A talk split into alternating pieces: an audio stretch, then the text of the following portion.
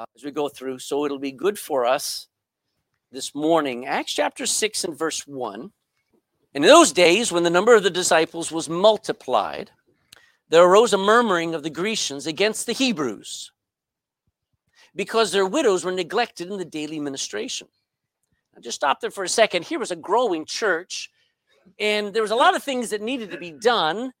And it says that there were two groups that were kind of at each other. There were there were murmurings going on, and uh, church was never about just coming and just watching. Church is not about just a Sunday. Church is what we are, okay? And we ought to assemble, but folks, when you leave here, you don't stop being a Christian, do you? All right? And we're supposed to be the church in the world, not the world in the church. So we're supposed to have an impact on our world around us. We are a body. We're not an organization. We're not a stadium or a theater, theater or a cinema. You know, an organization does everything it does for is for money. But we do it because it's how we live now. This is the life we live. Uh, a body cannot survive with just a few of the parts working. A home can't survive when just one person is carrying all the load. When dad's sitting on the couch and the kids are in their rooms and mom's doing all the work, that's a bit unfair, wouldn't you agree? That's sort of the classic home life that we all grew up with, and it's wrong. In a church where there are a few people, if only sometimes just one doing the majority of the work, it's not right. So, a body, every part of the body at work makes for a strong church. And church reaches the world. Church is about turning our world upside down. Um, it takes work to go soul winning. It takes work to take time to go out of your way, to go door knocking, to go and talk to somebody, to out a gospel track. It takes effort. Uh, prayer meetings take effort. You got to take time that you would normally just be sitting down and watching TV, and it makes it takes effort to come and say, "I got to be at church for a prayer meeting." Counseling people takes time, takes work. When you're going to try and help somebody, it takes effort. And that church was a busy church. They were also not only doing all of those out, outside things, they were they were ministering to one another's needs, like shopping for people who um, were unable to get out of their house and get food for themselves. They were paying bills for people that had no income, preparing meals, mowing grass, they were patching leaky, loo- leaky, leaky roofs, mending fences, sitting and just say that 10 times, leaky roofs, all right? Uh, they were just sitting and talking to people, ministering to one another. And look back in chapter 4, and I want you to see something that's marvelous about this first church. Acts 4, verse 34.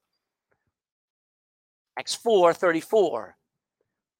Just this first part, it says, neither was there any among them that it wasn't because they were all wealthy it wasn't because they all owned their own house or uh, things were just peachy keen on a holiday.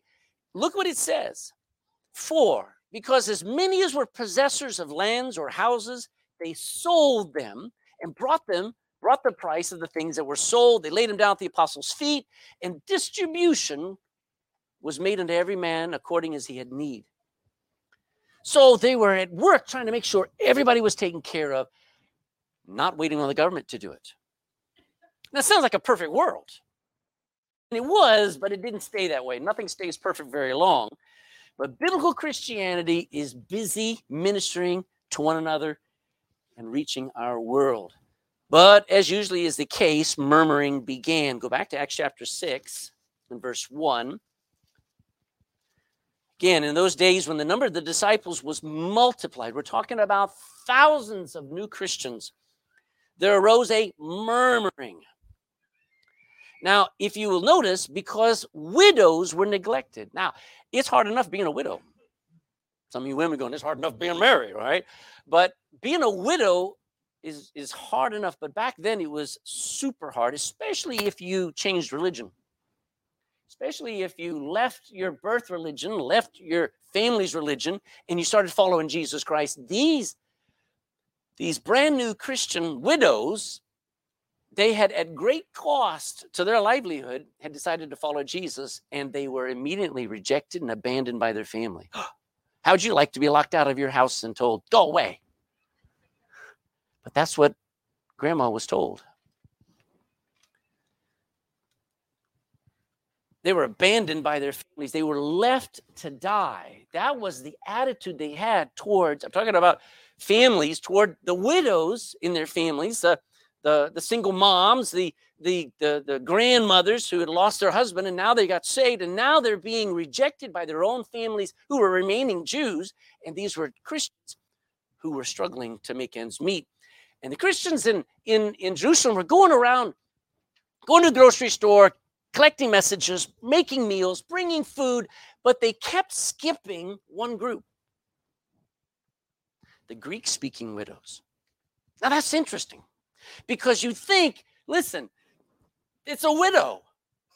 But no, this was not a Hebrew speaking widow. You know, we, we do have preferential treatment towards some people, don't we?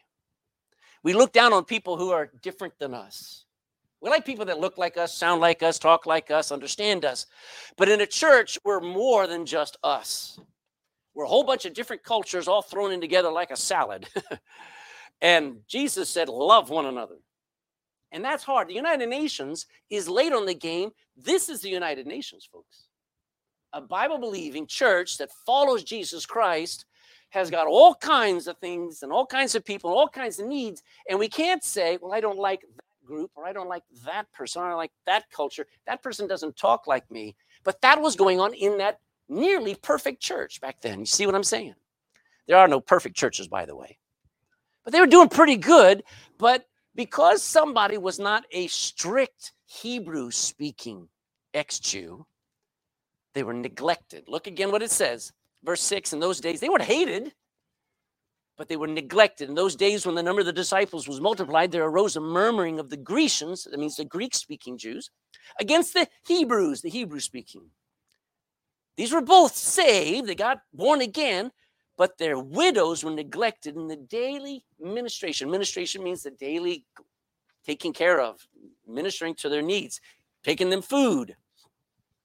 And it was threatening to divide the church because there were a lot of, of, of Jews that had moved to Jerusalem. They had left their homes in, in, in faraway places. They had not they weren't they weren't speaking normal uh, like all the other Hebrews. They were foreign to Jerusalem, but here they were, and they're they're uh, in church, but they're not really equal.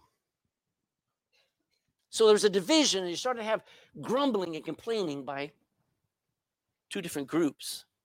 Now, in verse 2, it says that the, that the few cannot do it all. Then the 12 called the multitude of the disciples. They called for a big church meeting unto them, and they said, It is not reason, It doesn't make sense that we, the apostles, should leave the word of God and serve tables. Now, I'm, I'm, there's no doubt that they were doing that, but they were like tired of doing that. They were like, We can't prepare to preach, we can't teach discipleship. We can't hold Bible Institute. We can't go soul winning and take care of widows. We need help. Can you hear them saying that? We need help. So uh, that was when the apostles came up with a biblical answer from Exodus chapter 18. We won't look there. But Moses couldn't do everything back when Israel left Egypt and they were in the wilderness. And so God said, Get you some help. So he got 70 men to help him with a million and a half people. 70 men came alongside, helped Moses guide and lead Israel all the way to the promised land. And God said here in Acts chapter 6, through the apostles, said, You guys need some help. And here's how he did it, how they did it. Verse 3 Wherefore, brethren, look ye out among you. Don't look in another church, don't look out at another place, but look among you seven men of honest report, full of the Holy Ghost and wisdom, whom, we, whom we may appoint over this business. But we will give ourselves. I like that word. Those words mean we will anchor ourselves. Even this, this is a modern word right for it. Ready? We will addict ourselves to prayer, continually to prayer and to the ministry of the word. What they were talking about was sharing the load sometimes it's it's eh, you know a lot of people don't understand my life I don't understand my life.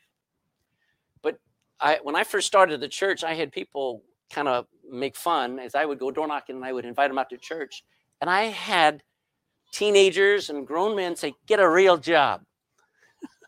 Because I tell them I was a pastor, get a real job. And they had no idea how much time I put into the ministry. So we, we have this misunderstanding of what the ministry is. I'm sure there may be people in this room who think that on Saturday night, I climb up into my loft and I reach out my hands and I pull out a piece of, of paper and I just jot something down and then I yell on Sunday morning. And the rest of the days, I just sit out in the back and I eat grapes and, you know, read the newspaper. Listen, there's a lot of work to do in a church, whether you've got a hundred or a thousand. There's a lot of work. There are a lot of needs. There are a lot of things that go on that need not only planning, but need carrying. But I want you to see what is the purpose of if why why help? Not just because somebody needs help, but because prayer is needed to be done. The apostles weren't just asking for help, they're saying, help us so that we can focus on prayer. And the ministry of the word has to keep going. Um, so let's learn how to do the work of the gospel so that prayer and the ministry of the word stays the center of this church. So the most important thing we can do, look there again in verse 4, but we will give ourselves continually to prayer and to the ministry of the word. This first church needed, um, well, I don't know if you ever asked yourself uh, what it is the core work of a church. But as we just said, it is prayer and the ministry of the word. And in that order, sometimes I get things out of balance. Sometimes I'm so busy, I don't take time to pray. You know, God sometimes pulls the rug out from under you and says, You forgot me, dude. You're spending time doing all the right things, but all the right things done by Craig Ledbetter will fail. But if you spend time with me, all the things done will be done by me, Jesus says. So prayer so that we can do the ministry of the word. There's no greater work than these two things. You say, Pastor, what, what's the most important thing that you do? Oh, well, it's not raising money. It's not providing entertainment. Don't my main goal is not make you feel good. Okay. I can't even make you laugh. Eric always shoots me down when I try to tell a joke. So we're not even going to try to provide entertainment. Amen. Having fellowship and fun, and I love having fellowship and fun. Feeding the poor is not even our greatest work. Prayer and preaching are our greatest work. Prayer. Praying is a constant internal effort that seeks God help. I asked the guys last night when we met for prayer. We come in here and we clean up here. All the benefits that you experience on a Sunday morning, everything's all nice and tidy and all clean. It smells nice. It's because we come in on Saturday night and we clean up and we make sure everything's ready. But right after that, we pray. And I asked the guys, why do we pray? And we have all kinds of answers. But you know why we pray? Because we need God. We need his help. And we we forget that. Praying is when we choose to rely on the help and the power of the Holy Spirit of God. That's prayer. Prayer is spending time with the one who loves you and gave himself for you. It's a private time you have with God. You have to make time for it. There should be a constant prayer going on throughout every day by the people of this church. I ought to be confident that you're praying for me and that you're praying for one another. And that it's not just on occasion when God's people lift up prayer. Then there's preaching. Preaching and teaching everything in this book from start to finish. There's nothing in there that people don't need. It's all true. And preaching is an outward effort to change the world we live in. Are you happy with the world we live in? No, you're not. I'm not. But what happened is our parents, our grandparents, sort of got content with this world and sort of just let the politicians make the rules. And we stopped having an impact, especially as Christians. And ministering the word, preaching the word, teaching the word changes our world. We forget that. We're not just hiding in here. We're this is a rally to get us so that we go out there and we take the word that we learned today out there tomorrow, preaching. You know, we need to answer people's questions. People have given up on God because they've not met anybody in a long time who had an answer for them. They don't know where to turn. I'm asking that you would help me in some way so that we all can devote ourselves to those two things. I'm asking you to become busy so I can go on holiday. I'm asking you to help me so this church stays balanced. Where you find a ministry in this church that helps people. And that you'd get busy doing something as service to Jesus. Jesus actually said, When you've done it unto the least of my brethren, you've done it unto me. So find something to do. That's what a church is for, not to come to, but to be and to be part of and say, I want to minister. I want to make sure that I'm not going to church so that I get something only, but so I can give something so that somebody else gets something, so that this place is a taste of heaven every time we meet. Think about, I mean, this is a partial list. I could give you three of these lists I have always wished that somebody would start a puppet ministry. We could go down to the park and sit down there and tell Bible stories to kids and hand out tracts. A puppet ministry teaching in the children's church once a month, once every six months. I don't care. Somebody could do that. There's got to be somebody who can do Kermit the Frog. Voice, amen. Or Miss Piggy. How about helping out in the church office? And I, there, there are people who already do some of these things, and they are a gift to this church. But we could use more. How about soul winning? There are people in this church right now who still do a track a day. Hallelujah. How about helping clean up church each week? I've got a couple of guys who just show up here and they help hoover and clean up, and it is a gift. How about being available to preach? You say, Pastor, I could always do better than you. Give it a try. Come on, dude. I'm all for it. But there are times when we have different events, and boy, it'd be great to have some of our men just preach. That's a body. It's not just top heavy. Well, pastor always does the preaching. No, men should preach. How about helping out in children's church next door? These kids are priceless. They are so. You say, I could never teach. You are so wrong. They don't know that you're terrible. Amen. You're stuttering through, and they say, She is so good. He is the best. That is helping, caring for children in creche. I mean, whoever goes back in that creche is getting a reward. By God because it takes work and we need volunteers who say i'll help in the creche. Being a part of the welcome ministry just standing at their door and meeting people making sure they know that they're welcome. How many of you just shake raise your hand how many of you remember the first day you came to church and how you felt very welcome? Let me see your hands. Anybody like that? I mean that's because somebody went out of their way. Somebody you don't remember? Somebody went out of their way. How about helping me teach discipleship? I'm doing some discipleships by zoom that's by Skype and by uh, by in person. There are people who need to be discipled, and I could use some help. How about writing our missionaries? Our seven missionaries would love to get a letter every once in a while. See, Pastor, I want that to be my ministry, where I just, I just send them something. I, I, I, I send them a, a, a, verse of scripture or something. Just keep them encouraged. Singing special music in church. There's gotta be at least half of you can sing better than me. And sing. Start a choir again, playing a musical instrument. We've had different instruments up here at the front. Remember that? See, what am I what am I getting at?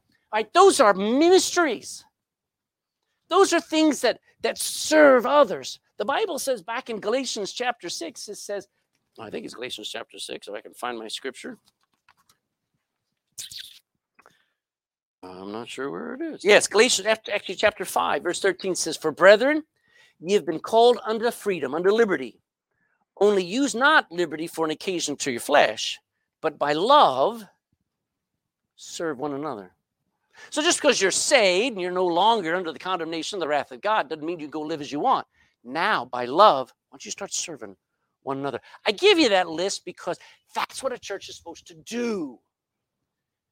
When we come to church, we think, well, that's all that's necessary, and that's not it. Ministering the word. That's God's pattern. So it starts by helping me find ready men among us. Look there in verse, uh, back there in verse 3. Verse 3 says, Wherefore, brethren, look ye out among you seven men of honest report, full of the Holy Ghost and wisdom, whom we may appoint over this business. Very interesting. The church needed to look around and see if um, there were some people who would volunteer. Ladies, you're priceless. Let me just say this, ladies. You are a strong pillar. You you make sure a church is strong just by your presence and by your efforts. You're vital to this to the strength and the ability of this church. But we need men, and we need godly men in this church. And the apostle says, find you some men who will help us. So look around and let's let's get men into the ministry. I find it always easier. I can ask for help and ladies will help. Now there could be all kinds of reasons. Maybe they've got time, or maybe they just got a talent for it. But when you're when you're a church, we need men. We need the strength and we need the the the, the resilience of men who can put up with people's ups and downs and with their emotions and just men who can chart a course and can just serve no matter what happens. Look out for ready men. And look at the characteristics they looked for there in verse 3 honest report. That means a godly life, has a good track record. They're real. Uh, spirit filled men, which means they live by the by the fullness of the Spirit of God. These are men who are not full of drink anymore, and full of anger, and full of porn, like most pitiful men are today. But these men are filled with the Spirit of God. They're hungry for God. They want to be filled. And then thoughtful men, wise men, people who are not arrogant or impulsive or demanding or commanding, but thoughtful and careful. If you met a man like this, is somebody who sits back and they look at the needs and they're thinking about how to how do we better do this, and and they're ready to just help. They're they're always thoughtful about not just impulsive but ready and they were willing to be appointed over this ministry. They're not only volunteering, but they're willing to take it on as their ministry. Uh, what were they being asked to do? Serve widows. It's not the highest calling you could ever do. to go and knock on a door and say, I brought some breakfast. Here's food for the for the next few days.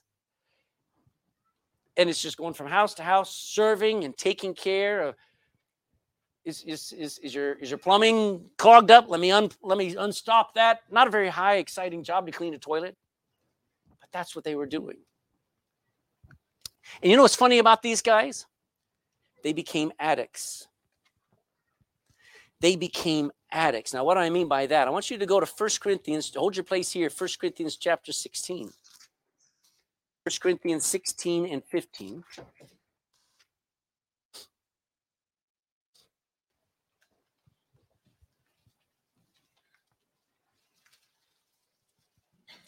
1 Corinthians 16 15 says, I beseech you, brethren, I'm begging you, brethren. You know the house of Stephanas, that it is the first fruits of Achaia, which was a region north of Israel in, in Turkey, that it is the, that the house, the family of Stephanas, is the first fruits of Achaia, and that they have addicted themselves to the ministry of the saints. They couldn't get enough of it. They can't step away from it. They don't want to take a break from it. They never want to leave it. They were addicted to the ministry. And that is the kind of men we need who don't just volunteer and then disappear. You ever had anybody like that? I have a friend over in the States who has a business, and it's probably the same worldwide, where you can't get people that you hire to stay. They just, they always quit. They want to go look for something else. Well, in church, the greatest thing to do is to serve and to serve faithfully. So the church offers up its greatest asset, verse 5, which are men. And the saying pleased the whole multitude, and they chose, look at these men, Stephen, a man full of faith in the Holy Ghost, and Philip, and Prochorus, and Nicanor, and Timon, and Parmenas, and Nicholas, a proselyte of Antioch, whom they set before the apostles, and when they had prayed, they laid their hands on them. So the greatest asset any church has is its men. Now we've neglected that. We've made it our children. We've made it our teenagers. Modern churches, I've been in them. I went to my home church that I got saved and called to preach in, and you know what it was? It was a disco. Still is. a young minister became the pastor, and as he as he started to change the church, he catered it for teenagers. So they turned down the lights, they brought in the drums and the bass, bass guitars, and they made the stage full of lights and a big sign above the the, the of the of the pulpit that that had actually had words and a bouncing ball underneath it. Oh, the teens loved it, but it wasn't preparing men. You see what I'm getting at? They made it into a, an activity zone and not a church anymore. And the greatest asset in any church are its men, folks. Children are the next generation. Ladies, you're worth dying for. But God wants men this day to be ready and able and mature enough to personally sacrifice their lives for a greater cause than their own pleasure. Where we as men decide, is there not a cause? Like David, looking at all of those other soldiers on that hillside, looking down at that giant, and, and David risked everything, saying, There's a reason why we need to risk our lives, why we need to give our lives. God's been mocked. God's people are a threat. Let's rise up. And he was the only one that went. But wow, what a victory God gave because a young man stood up and became a great leader. So every church's greatest asset is its men. So they put forth their greatest asset, which were seven godly men. Now you know two of them Stephen here and Philip. That's a great thought. Philip is going to lead an Ethiopian eunuch to the Lord here in chapter 8. But the rest of them, you'll never hear of again. Look at their names Stephen, or am I? Uh, a man full of faith and Holy Ghost. Philip, we know him. Prochorus, Nicanor, Timon, unless that's from uh, uh, what's that? The, the Lion King. I don't know. Parmenas, Nicholas, a proselyte of Antioch. You know what? There's a great thought here. These seven godly, faithful men, out of out of those seven, five are unknown. We never maybe hear of them again. I just know they stood up, they went, and they worked. God directs our attention to two of them, but those seven were vital to God. He put their name in the Bible, folks. How would you like your name written in the Bible? And those men made that church grow, even though they weren't get all the attention, even though they didn't get all or any much of the glory.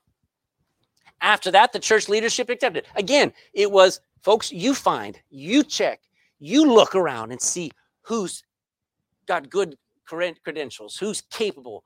Bring them to the apostles, and the apostles prayed over them and, uh, and um, laid their hands on them and authorized them to be responsible for needy people. You know, it's a big responsibility to take care of vulnerable people. And you just don't put anybody in that responsibility. And so the church is saying, You're representing us and the Lord. You better do it right. And that's when good things started happening again.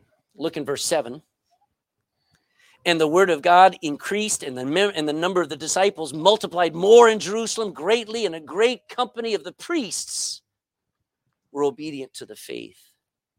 I mean, think about that. I mean, all of a sudden, as as men started helping, and as not just men, but also women, folks, we're not just looking for men, but I am looking for men.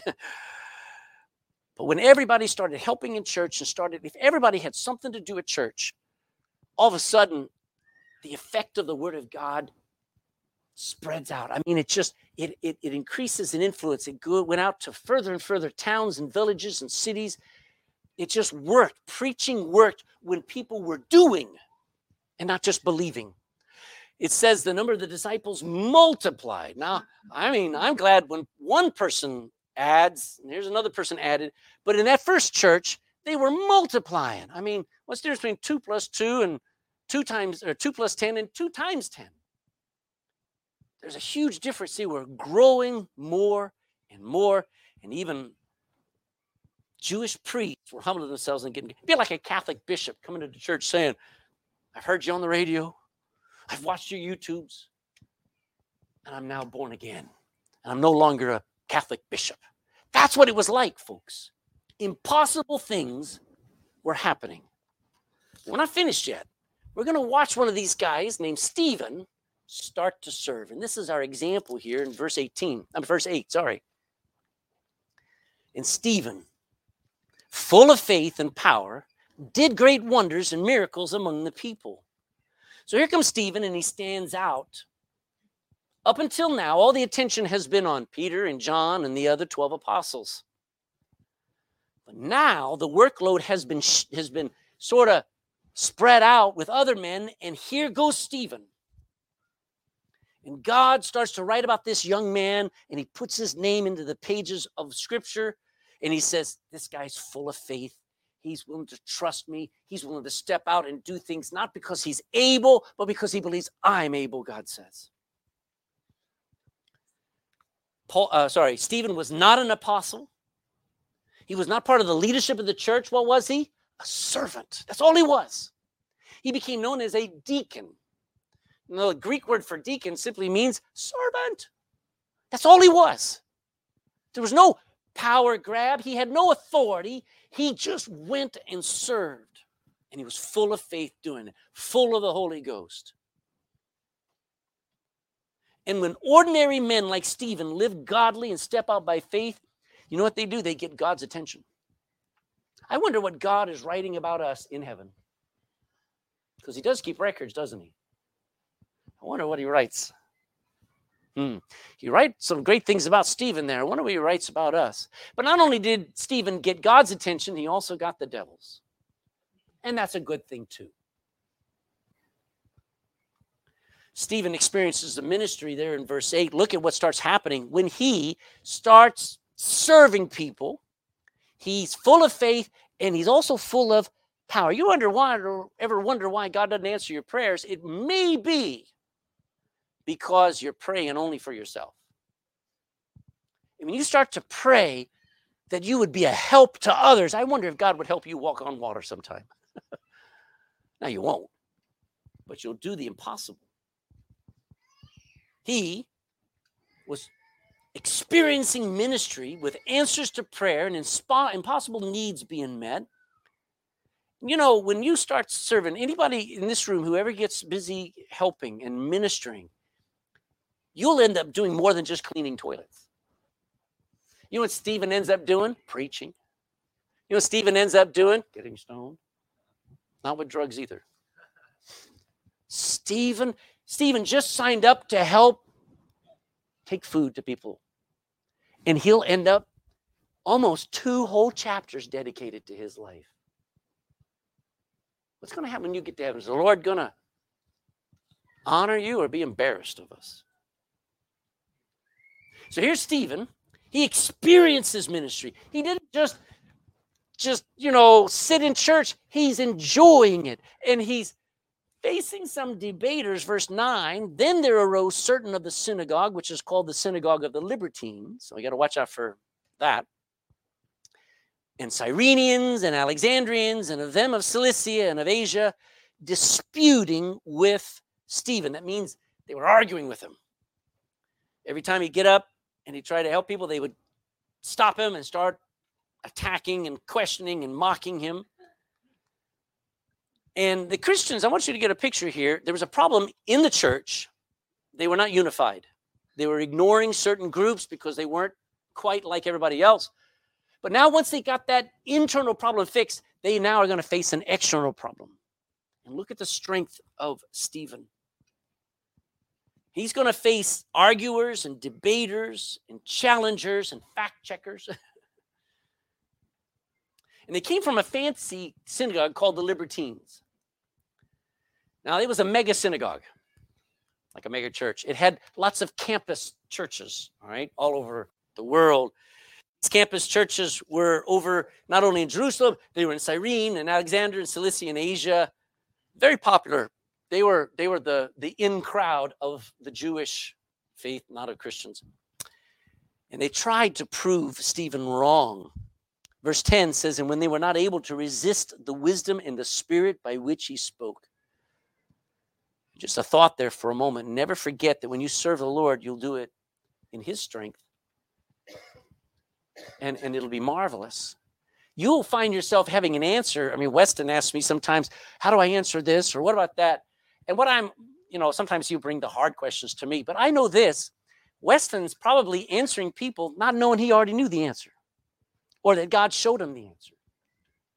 And that's that's part of the ministry is all of a sudden you find out you know I, I have an answer that i didn't even know i had. I learned it in the bible. I didn't understand it till just now when somebody asked me about it.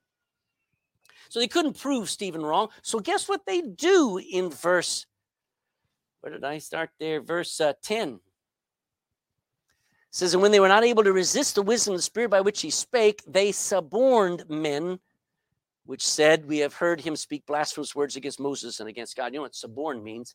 Bribed. They bought some, some witnesses to slander him. Hmm. And they made some fierce accusations. They're saying that he's blaspheming Moses and he's blaspheming God. That's pretty serious back then. Now you can say almost anything, anything now against God and nobody bats an eye. Verse 12, and they stirred up the people. Oh, the Twitterverse went crazy. Instagram lit up. And they stirred up the people and the elders and the scribes, and they all came upon Stephen, and they caught him and brought him to the council there they were. He's he's his accusations, blasphemy to, to say Moses. They're implying that he's mocking Moses and he's mocking God. And when he's dragged before court, look what happens. Verse 13. And they set up those false witnesses which said, This man ceases not to speak blasphemous words against this holy place and the law, for we have heard him say that this Jesus of Nazareth shall destroy this place. Amen. And it's true. The temple was not eternal. And Moses did, I'm sorry, uh, Jesus did say, every stone is going to be knocked down when I come back.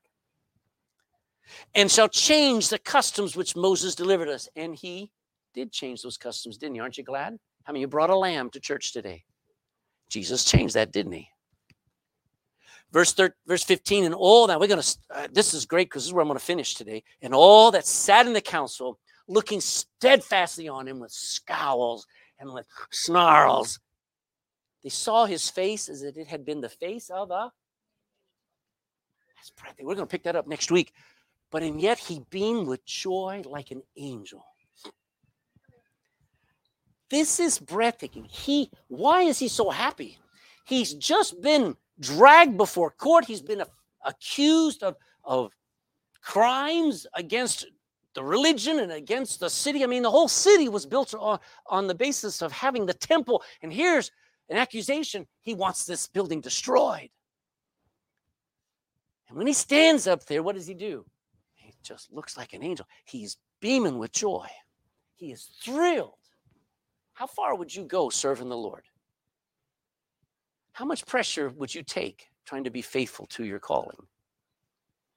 Stephen's a great example we're going to look at next week.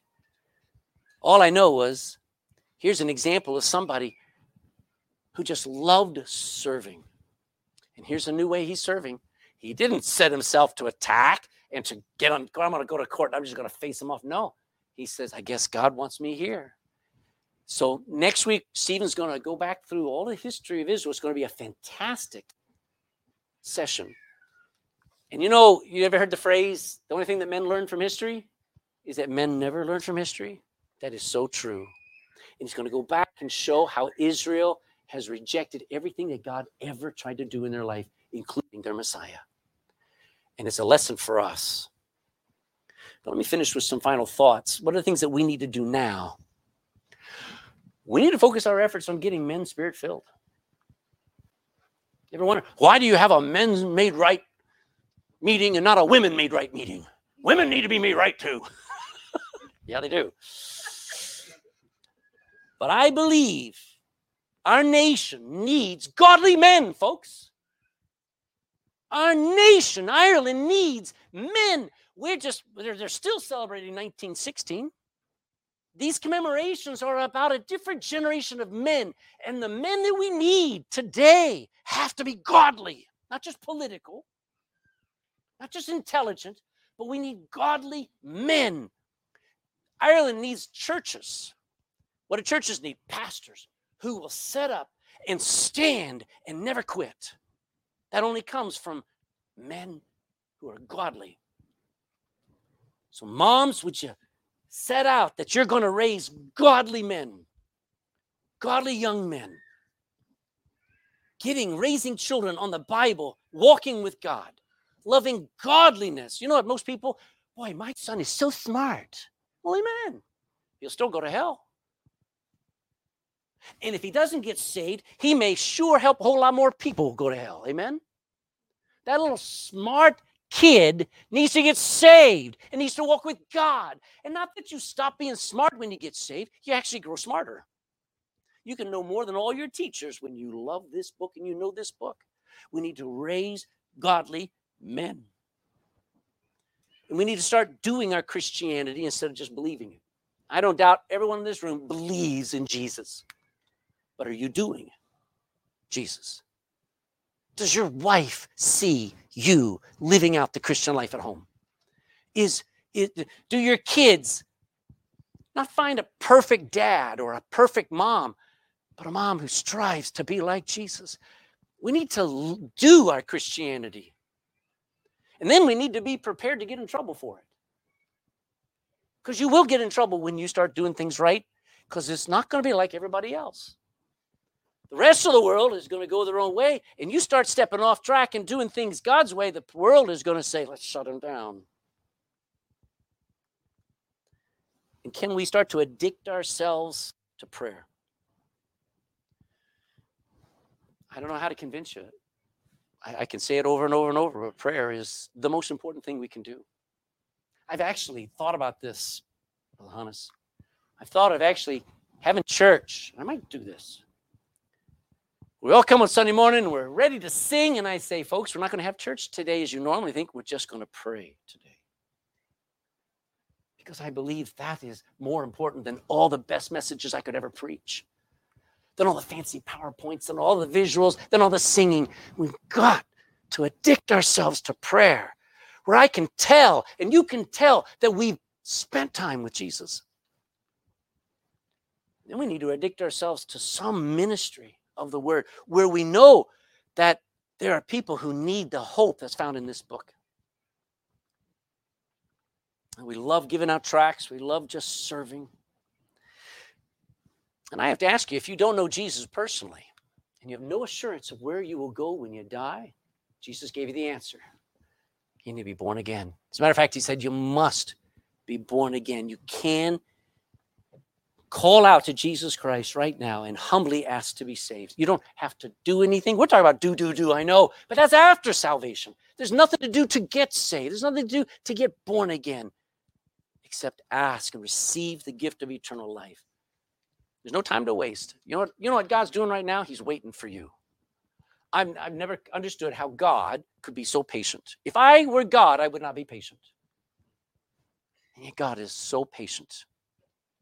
I got saved when I was 17. I always wondered, boy, I mean, when I was 16, I was racing and I flipped my car with my best friend in it because we took a real sharp turn. I didn't didn't handle it right and the car flipped three times. I should have died. That was 16. I got saved when I was 17. God was very patient. Do you understand what I'm saying? I shouldn't have been alive when God saved me in June when when I was a year earlier and I was a fool, I should have died. God's very patient, and He's patient with you. You say, I, I come to this church, but I don't want to get saved. You dummy. God is patiently waiting for you to get saved. Do it today. Because not every time do you have a 16 year old event, stupidity, and come out of it alive. Today's the day to get saved. You know, the Bible says, while we were yet sinners, Christ died for us. Isn't that good news? While we were yet sinners, Christ Jesus came to the world to save sinners. Believe in the Lord Jesus Christ, Him alone, and thou shalt be saved. And it's good for your whole house. Believe like your life counted on it because it does, folks. There's some things we need to do today because we're a church that doesn't just believe. We start doing. Stand with me. Let's brown prayer.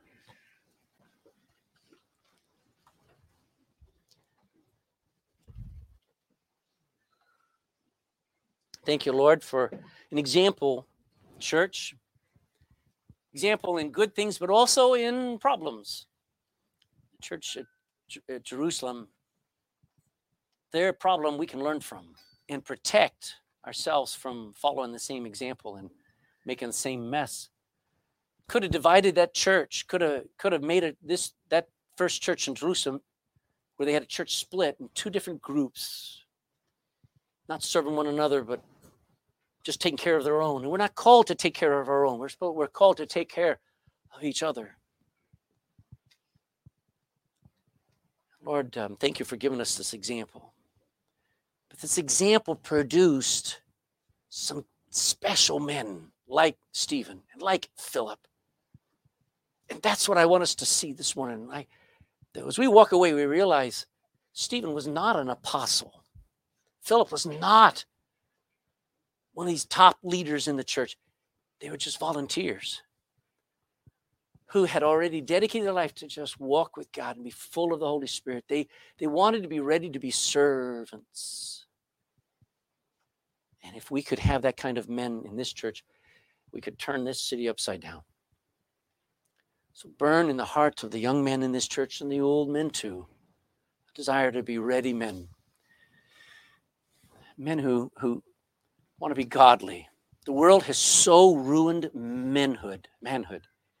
It has so defiled the thought life and the the the mental life of young men. As long as they're still breathing, they can be transformed. They can become like Christ. They can be forgiven, they can be washed, they can be cleansed, and then they can be godly. They can turn the world upside down that was destroying them. So, Lord, I don't know what else to ask except help, except help us so that we can keep those core activities prayer and preaching the word, teaching the word, serving with the word. Help us to start to reach out and help one another, minister to one another, serve together, carry the load together like a church is supposed to be, and then watch what happens. Yeah, it might get scary, but that's Christianity. And that's what I want. I don't want my kind or anybody else's kind. I want the Bible kind. I pray that that would be the desire in every person in this room. And if there's somebody who's not saved today, maybe that's just confused, Lord, please help them have courage to come talk to me. Lord, I want, I, it'd be awful if the rapture occurred and there'd be some people left behind. That'd be awful, God. Don't let that happen. Help every person in the hearing of my voice know that they know that they know that they're saved by the blood. In Jesus' name, amen.